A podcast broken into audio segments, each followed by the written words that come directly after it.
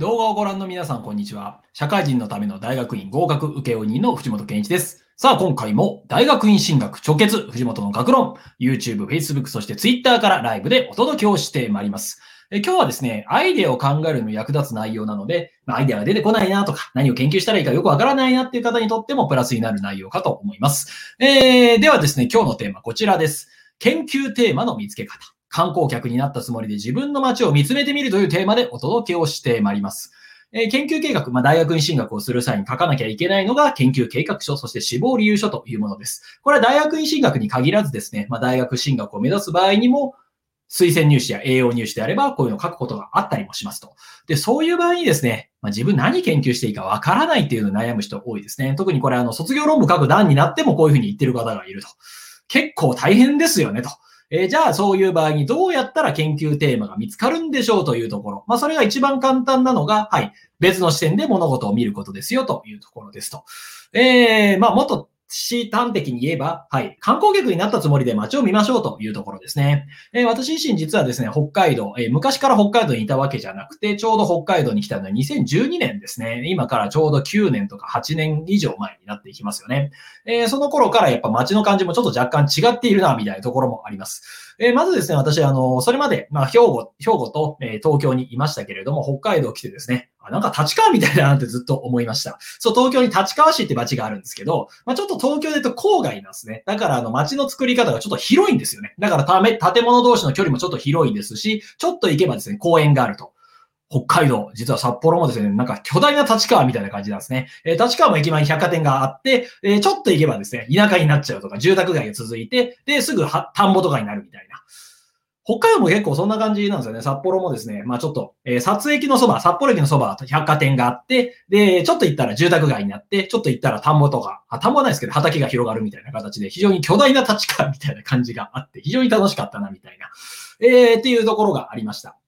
で、あのこと、あの時ですね、2012年来た当初、まず、その時は私高校教員として、まあ4年間勤務するんですけれども、その時はですね、まあ北海道完全に観光気分でいましたねと。いつの間にかそれがですね、日常の一部として、まあ普通に札幌の駅前の事務所で仕事してますし、まあ札幌で住んでいますし、また北海道内いろいろ出張することは多くなったんですけれども、まあそういったところでですね、まあいつの間にか住んでる人、えーずっと定着してる人みたいな目線ですけれども、まあ当初は観光客の目線で物を見ていたなっていうふうに思います。で、観光客の目線で物を見るとですね、結構当たり前なことが当たり前じゃないっていうところで、まあ日常を疑う目線で見ることができますと。まあたださっき言いました北海道の札幌だけ見ててもわからないですけど、なんか立川みたいだなみたいなこととかですね。あるいは北海道ですと、そう、夜の北海道、え夜というか、あの、冬の北海道の夜来るとですね、すごい面白いんですよ。何かというと、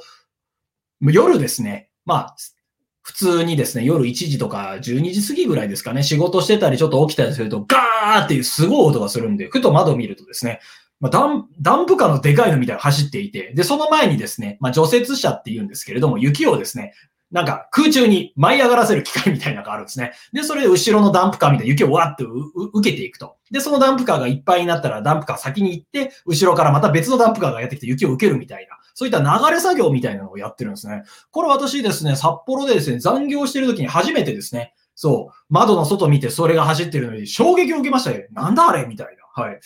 まあっていう形でですね、でもこれ北海道の人から見ると当たり前なんですよね。これ除雪とか排雪と言ったりするんですけども、雪を捨てる作業。もうこれすごく感動したんですよね。あ、北海道さすがだなっていう。で、北海道今の時期になると、雪虫というですね、謎の虫が飛び交いますね。えー、これ何かというと雪みたいに見える虫で、まあ結構ですね、車で走るとバンバン窓ガラスにぶつかってくるんで嫌なやつなんですけれども、雪虫飛んでると思うと、あ、そろそろ冬が来んだなと、冬待ち遠しいな、みたいな感じになるというところですね。えー私自身はなんか雪に対する感覚というのはまだ本州クオリティがあるんで、雪降るとすごい興奮するんですよ。あ、雪降ってきたみたいな。えー北海道育ちのですよ、うちの嫁とかが見てみると、雪見ると、なんか、あ、やだなとか、暑いにこの季節来ちゃったか、もう半年間もう外出れなくなるわ、どうしようみたいな顔するんですよ。その辺でちょっと温度差があったりするんですよね、と。まあ、とにかくですね、でも北海道、日常から、が北海道の人からすると、雪降るとなんか嫌だなになると。でも観光客から見ると雪見ると率直になんかすごい感動したりするんですよね。あ、こんなに雪降ってるんだ、すごいみたいな。まあ、これ何かというと、はい、日常の目線で見るか、観光客の目線で見るかというところですと。で、観光客の目線で見ると、日常を疑う目線で見ることができるんですね。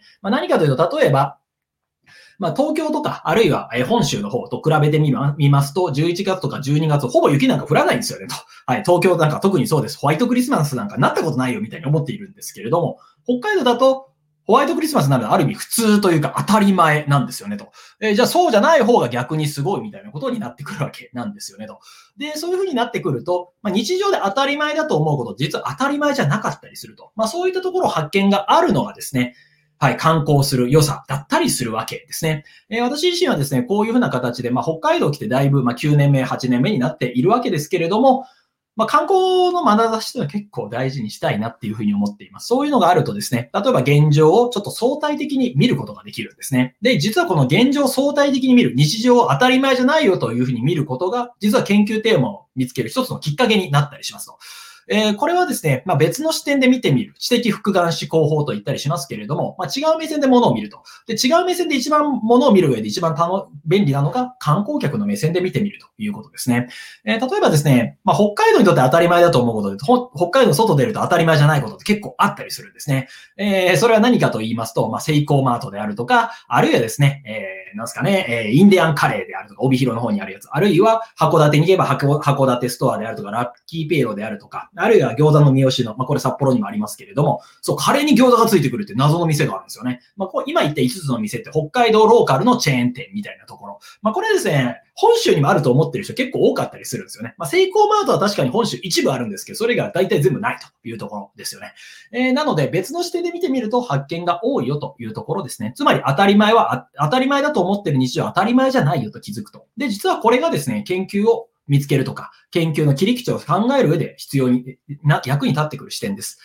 えー例えばですね、まあちょっと、ちょっとした例に出しますけれども、まあ例えば少年飛行、飛行少年が増えているみたいなニュースがあったりするじゃないですか。で、あー怖いな、みたいな思いがすると。まあこれがあの、報道件数は確かに増えてるんですけど、実際は飛行少年自体は増えてないみたいなデータもあったりするんですよね、と。で、そういうのを見た上で、はい、ほとんどの人はなんか怖いなとか、なんで飛行少年が増えていると報道されてるんだろうって注目するんですけれども、こういう点を見つけることもできるんですね。何かというと、なぜ少年飛行が増えているにもかかわらず、大部分の少年飛行しないんだろうと。そう。例えばですね、少年飛行増えているんだったら、もう、若者が10人いたら10人ともですね、補導されてもおかしくないわけじゃないですか。でもなぜか補導されない人が多いわけですよね。なんでだろうっていうふうに考えると、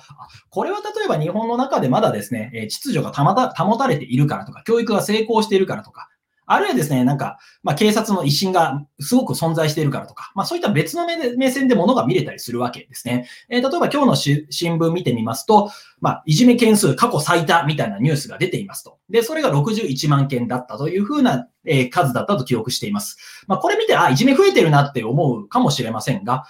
いじめが起きてないところが実は多いと。なぜだろうっていうふうに思うこともできたりするわけですね。まあこれへそ曲がりな発想とも言いますが、それを考えると実は教育ってすごい成功してるんじゃないのって言えたりもすると。だって多くなったってまだ61万件じゃないですか、みたいな。えー、まあこういうと非常にあの批判がされそうな感じがしますけれども、でも同じ事実も違う見方が見えたりするわけですね。で、この違う目線で見えると、実は研究テーマを発見できたりすると。さっきもやりましたね。飛行少年増えているということがあったとしても、なぜ大部分の少年は飛行しないんだろうって思うと、それが例えば教育の成功であったりとか、あるいは、なぜあなたは飛行しないんですかっていうインタビューをやってみると、意外と発見があったりするということにもなってきますよねと。えー例えば、えー今経済が不況感になっている中でも、増収増益を重ねている会社ってやっぱあるといえばあるんですよと。じゃあなぜそこがうまくいってるのかを調べてみようとか。あるいは大部分の会社がなぜ不況に巻き込まれるのかみたいなところをインタビュー調査してみようとか。まあ何ですかね。まあ日常で見えていることをまた違う目線で見てみると、研究テーマが見つかることもあったりするわけですね。えーポイントです。別の視点から見てみると意外と発見があるというところ。この別の視点を得るのに一番簡単なのが観光客になったつもりで街を見るっていうことですね。えー例えば北海道の街中歩いてみると結構街幅が広いと。なんでだろうって思うとこれは雪を冬場溜めていると、道の脇に。で、そこで、え雪があっても車が通るように道を広くしているみたいな。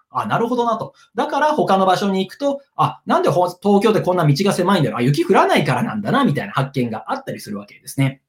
なので観光客になったつもりで街を見てみると、意外と発見があったりしますね。で、私まだまだあの北海道好きというか、北海道あの9年目ぐらいなんですけれども、やっぱ北海道ちょっとたまに観光客めみたいな目線で見ることがあったりしますね。そういうのあると、あ、日常って実はあの、我々が思ってる日常って実は違うかもしれないなっていうふうな、そういった想像力につながったりすると。で、そういったところがアイデアにもつながりますし、研究テーマを見つけるのにも役立つと。特にですね、私の、えー、大学院で研究してたのは社会学、特に教育社会学と言われている分野でした。教育社会学とか社会学という分野は、ある意味ですね、ひねくれたものを見るみたいなところになってきますと。ひねくれたものを見ると。えー、それがさっきやったそうです、やつですね。非行少年が増えているってニュースを見たら、なんで大部分の若者はやっぱ飛行しないんだろうおかしいよねみたいな。まあおかしいよねっていうことも考えること自体もおかしいんですけども、でもそうやって考えてみると発想が広がってくると。えー、例えばですね、えー通常とは違うものの見方をしていくきっかけになるのがこの観光客になったつもりで、あるいは別の目線で考えてみることはできないだろうかというところですね。え、こういうふうに考えてみると、研究テーマ、いくらでも見つけることができたりもします。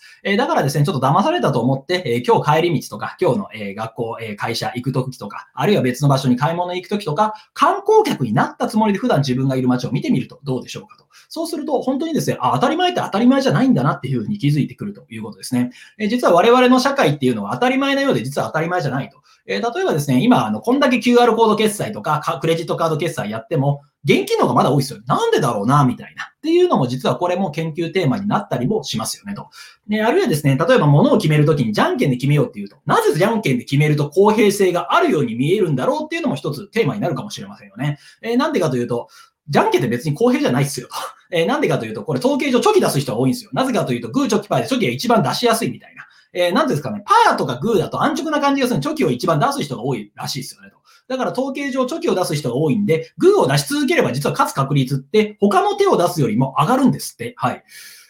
まあ、それしたから何になるって話なんですけど。だからどう考えてもですね、じゃんけんって、えー、平等性がそんなないと。えー、じゃあなんでやるかというと、それをやることによって平等に物事が決着できるとみんなが信じてるからですよねと。じゃあなんでそういうふうに信じてるんだろうって考えると、それも研究テーマになったりするわけじゃないですかと。えー、というところですね、研究テーマの見つけ方は、日常が当たり前じゃないよと。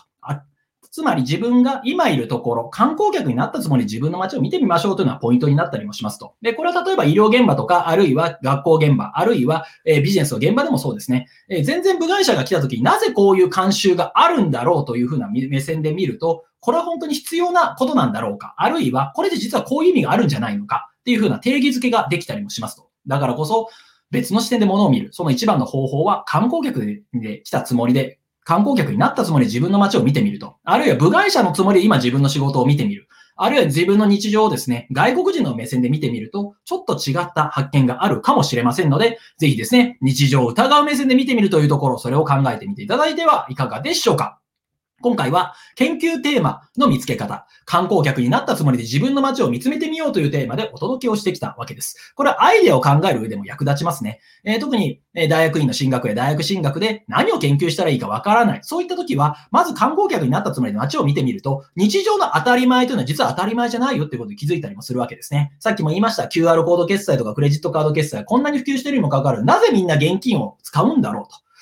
はい。なんでなんでしょうねと。まあ、現金の方が便利だというふうなこともありますし、えなぜこんなに重くてかさばるものをみんな持ち歩いているんだろうというふうに考えると、ちょっとまた違う目線で研究ができたりもしますと。こうやって日常を疑う目線でものを見ていくと、研究テーマ、いくらでも発見することができますと。別の視点で見てみると発見も多いですよと。で、そういったところがポイントになってきます。まあ、ただですね、この別の視点って意外と発見とか自分で見つけるのが大変っていう人もいるかもしれません。まあ、そんな時はですね、まあ、私であるとか、